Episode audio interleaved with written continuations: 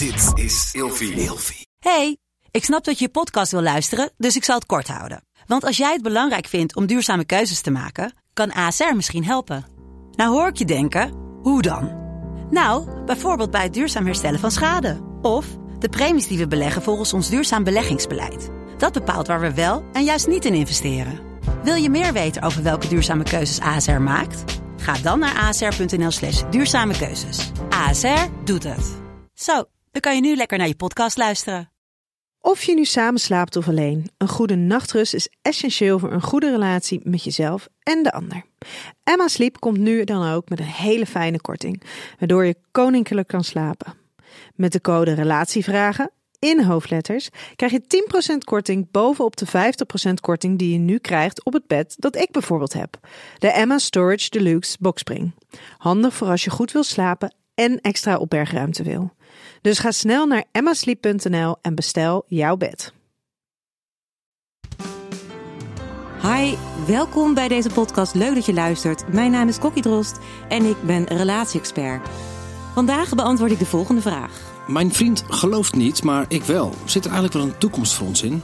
Nou, dit is best lastig. Ik heb uh, verschillende mensen gesproken waarbij de een wel gelooft en de ander niet. En ik merk eigenlijk een groot verschil tussen de koppels. Kijk, bij het ene koppel zie ik bijvoorbeeld dat uh, de een is dan, dan gelovig en de ander niet. Maar de ander is wel nieuwsgierig. Die wil gewoon mee naar de kerk, uh, mee met bepaalde tradities. staat open tegenover het geloof. Bevraagt kritisch maar wel op een um, nieuwsgierige manier en niet op een denigrerende manier. En dan kom ik meteen bij de, de tweede, het tweede uh, stel dat ik wel eens tegenkom. Dat de een gelooft en de ander niet. En dat die ander dan ook een soort van, ja, denigrerend doet richting de ander. Oh, je moet zeker naar de kerk morgen. Nou, dag. Uh, oh, dit geloof jij natuurlijk. Oh, oh, dit mag jij natuurlijk niet van je geloof. Oh nee, ja, dat natuurlijk. Weet je, ik maak het even extreem, maar dit is wel eens wat ik zie. Dat er vanuit de ander eigenlijk weinig respect is, of weinig uh, nieuwsgierigheid, of weinig betrokkenheid erbij. Nou, het kan als je verliefd bent nog niet meteen door tot problemen leiden. Dat je denkt, nou, het gaat eigenlijk wel prima.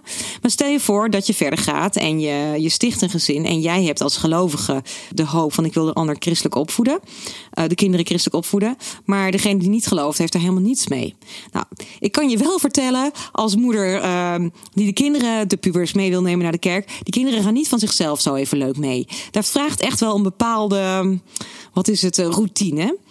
En weet je, de ene kerk is veel leuker dan de ander. Daar kun je ook wel een weg in vinden natuurlijk. Maar ik merk wel dat het belangrijk is dat je er samen voor kiest om je kinderen dus een christelijke opvoeding te geven. En als de een van de twee dat absoluut niet wil, dan lukt het je amper in je eentje. Bovendien kan het je ook verbitterd maken. Van nou, um, in je eentje geloven. Uh, ja, weet je, het, je staat anders in het leven. Maar Gaan we even terug naar dat andere koppel, waarbij de een wel gelovig is en de ander niet. Ik merk vaak ook bij stellen uh, waar dus wel wederzijds respect is en, en nieuwsgierigheid. En waarbij de vraag in eerlijkheid en nou, met begrip voor de ander worden gesteld, dat het juist ook een relatie weer kan, kan verdiepen. En ja, dan moet je geen vragen gaan stellen. Ja, maar als ik straks bij de hemelpoort sta, ga jij dan wel naar binnen en ik niet? Ja, weet je. Ik geloof dat God daar wel een hele fantastische oplossing voor heeft. Maar dat het niet aan ons is om daar al op te speculeren. Dus weet je, het, is, het gaat volgens mij er vooral om. Kan ook jouw geloof, wat als ik even vanuit mezelf denk, waarschijnlijk heel belangrijk voor je is, wat een basis vormt voor de manier waarop je in het leven staat, kan ook jouw geloof veilig zijn bij je partner. Voel je dat het gerespecteerd wordt, dat het er mag zijn, dat die partner jou daar graag in wil ondersteunen? Ik denk dat dat een hele belangrijke vraag is. Nou, succes met deze afweging.